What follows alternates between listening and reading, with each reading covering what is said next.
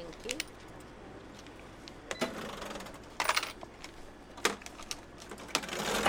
Cigarettes, magazines, and lotto tickets. Those are the best sellers at the convenience store in the Clark Street station. And the customers buying them arrive in waves with the trains. If it's not busy, you have to just stand like that. So when the trains are not running, it's very slow because usually when they are working on the weekends or something, uh, people don't take these. Then they go to the other station. So I know like uh, traffic here, that's hard, yeah. and then the sale goes down. So, what would you do if you were manning a magazine shop and things were slow? Uh, I read magazines.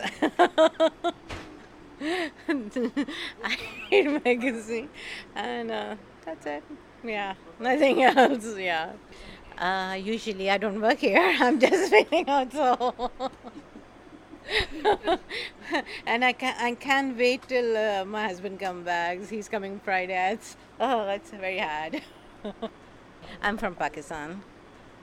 Yeah, my husband was here before. I came like in 1985. Yeah, and he in 70s.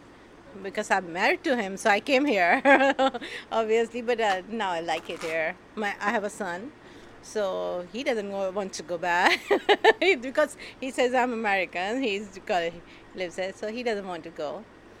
Just visit. Yeah, we go and visit. My brothers and sisters, they are there, so we visit there.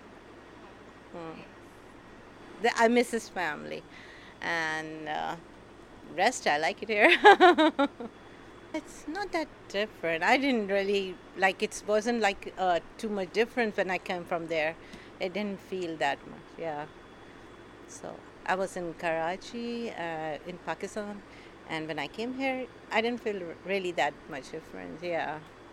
That's it. I like New York because I have been to other places, but I think we are so used to like a fast.